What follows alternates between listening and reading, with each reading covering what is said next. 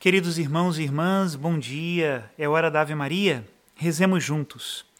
Em nome do Pai, do Filho e do Espírito Santo. Amém. O anjo do Senhor anunciou a Maria, e ela concebeu do Espírito Santo. Ave Maria, cheia de graça, o Senhor é convosco. Bendita sois vós entre as mulheres, e bendito é o fruto do vosso ventre, Jesus. Santa Maria, Mãe de Deus, rogai por nós, pecadores, agora e na hora de nossa morte. Amém. Eis aqui a escrava do Senhor. Faça-se em mim segundo a vossa palavra. Ave Maria, cheia de graça, o Senhor é convosco. Bendita sois vós entre as mulheres, e bendito é o fruto do vosso ventre, Jesus. Santa Maria, Mãe de Deus, rogai por nós, pecadores, agora e na hora de nossa morte. Amém. E o Verbo de Deus se fez carne e habitou entre nós. Ave Maria, cheia de graça, o Senhor é convosco. Bendita sois vós entre as mulheres, e bendito é o fruto do vosso ventre, Jesus. Santa Maria, Mãe de Deus, rogai por nós, pecadores, agora e na hora de nossa morte. Amém. Rogai por nós, ó Santa Mãe de Deus, para que sejamos dignos das promessas de Cristo. Oremos. Infundi, Senhor, em nossas almas a vossa graça, nós o suplicamos, para que nós que conhecemos pelo anúncio do anjo a encarnação de Jesus Cristo, vosso Filho e nosso Senhor, cheguemos por sua paixão e morte de cruz à glória da ressurreição da carne, pelo mesmo Cristo nosso Senhor. Amém. Em nome do Pai, do Filho e do Espírito Santo. Amém. Queridos amigos e amigas, damos continuidade à narração sobre os títulos de Nossa Senhora, que de verdade está me fazendo muito bem meditar e rezar. Hoje nós vamos começar com o século XVI, Nossa Senhora do Olmo. Em 1530, caiu sobre Tiene, Vicenza, uma nuvem de gafanhotos que devastou tudo. O povo, em vez de se arrepender, começou a blasfemar e a ofender a Deus diante das desgraças sofridas. Na primavera, três pastorinhas levavam as ovelhas a pastar onde poderia ter sobrado alguma pastagem depois da passagem dos gafanhotos. Era meio-dia, quando Nossa Senhora apareceu sobre um olmo, uma planta, e disse: os habitantes de Tiene, beneficiados por Deus com toda sorte de graças, mostram-se ingratos cometendo pecados e andando nos vícios, provocando assim a justiça divina. O flagelo dos gafanhotos que os afligiu corresponde às suas culpas. Estes deixaram as santas leis de Deus, por isso são atingidos nas substâncias necessárias à vida. Retorne o povo à prática das virtudes e, neste lugar, erga um templo em minha honra eu prometo ser advogada em favor do povo junto ao trono de Deus, liberando-o do flagelo que o oprime e de conduzi-lo para sempre debaixo do manto de minha proteção. Levanta-te, disse Nossa Senhora à pastorinha mais velha, e vai aos governadores de Tiene e anuncia-lhes aquilo que ouviste de mim. A pastorinha foi à cidade e comunicou tudo, mas ninguém acreditou nela. No sábado seguinte, Nossa Senhora apareceu novamente à pastorinha, que cumpriu a sua missão, mas não quiseram acreditar.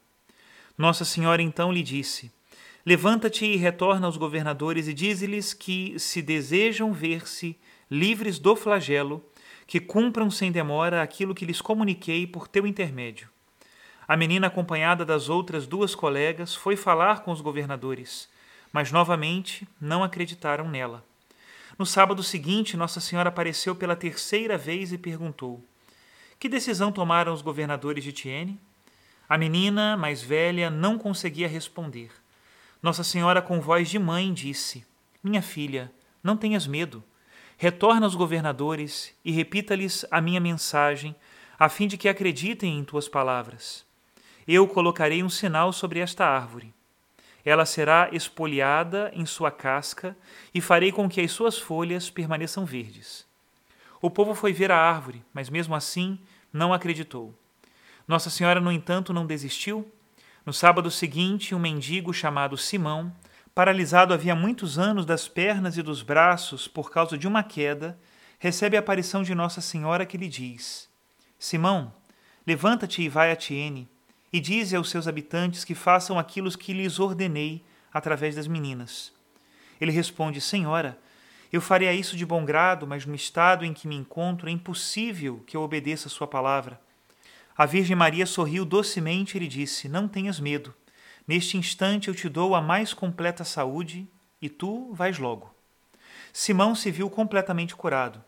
Foi imediatamente aos governadores e confirmou a verdade das aparições com sua presença, uma vez que todos o conheciam como paraplégico. Agora estava completamente curado. Os governadores e o povo deram crédito e, arrependidos, foram em procissão ao lugar da aparição. Nossa Senhora, com sua bondade, conseguiu vencer. Fizeram o que ela pediu e lá foi erguido um santuário com o título de Nossa Senhora do Olmo. Hoje, o santuário de Tiene continua recebendo milhares de devotos de Nossa Senhora. Nossa Senhora procura vencer os obstáculos para que o povo acredite. É a mãe de misericórdia que sempre deseja levar seus filhos à conversão. Nossa Senhora de Guadalupe, em 1531, nossa Senhora apareceu ao índio Juan Diego em Guadalupe, México. O índio levantara à meia-noite para ir à missa. A igreja ficava a 24 quilômetros de sua casa. Passando em Tepeyac, perto da colina onde no passado se erguia o templo pagão da Rainha da Serpente, ouviu músicas suaves e, ao mesmo tempo, viu uma nuvem branca rodeada de luz. De repente, ele ouviu que alguém o chamava pelo nome. Sem medo, subiu à colina e lá viu uma bela senhora de pé, majestosa. Ela o convidou a aproximar-se. O índio ficou maravilhado com a beleza da senhora. Caiu de joelhos e escutou o que ela lhe falava. Disse: Juanito, tu és o menor de meus filhos. Onde estás andando?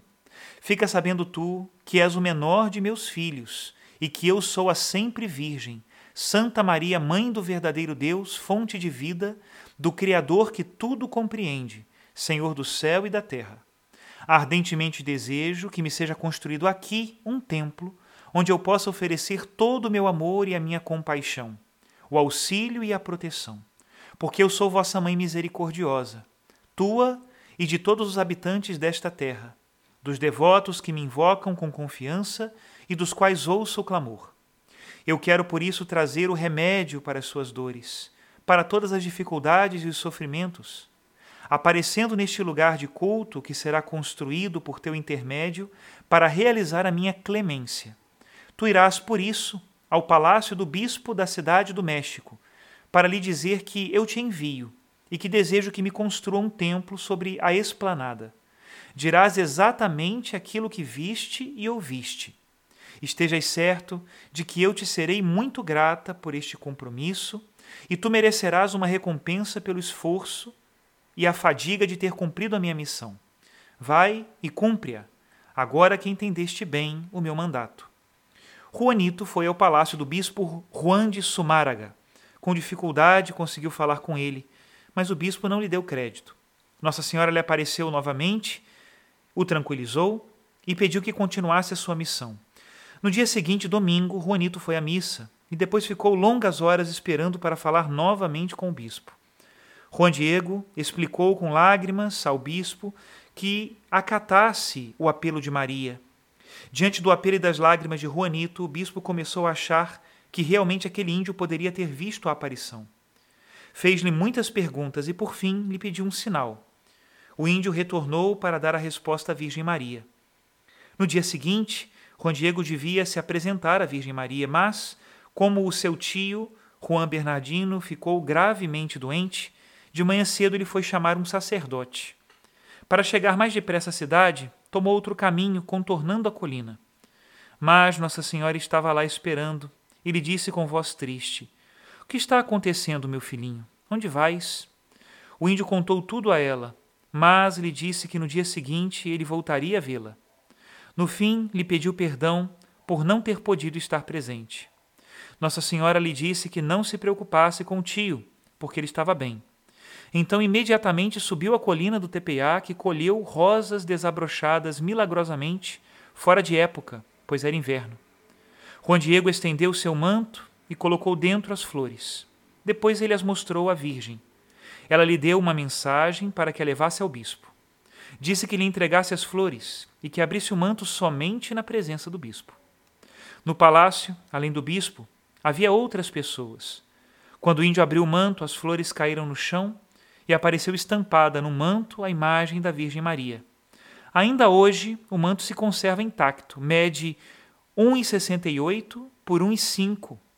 A imagem da Virgem estampada no manto mede 1,43 por 55. Maria tem a cor morena como os índios e as mãos postas.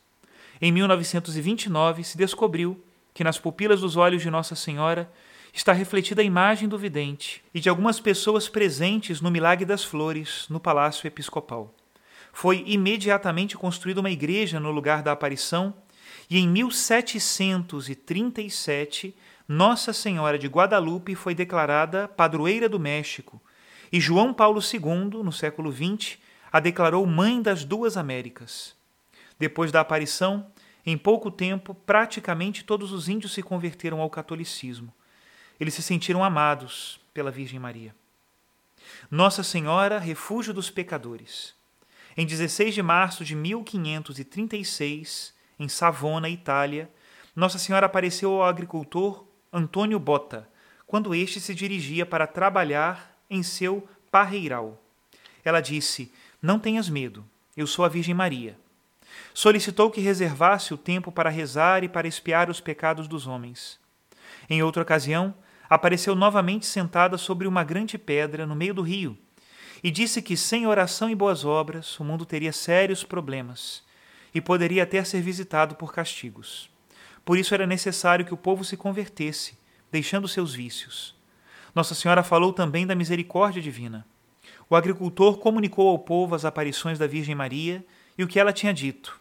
O povo acreditou imediatamente.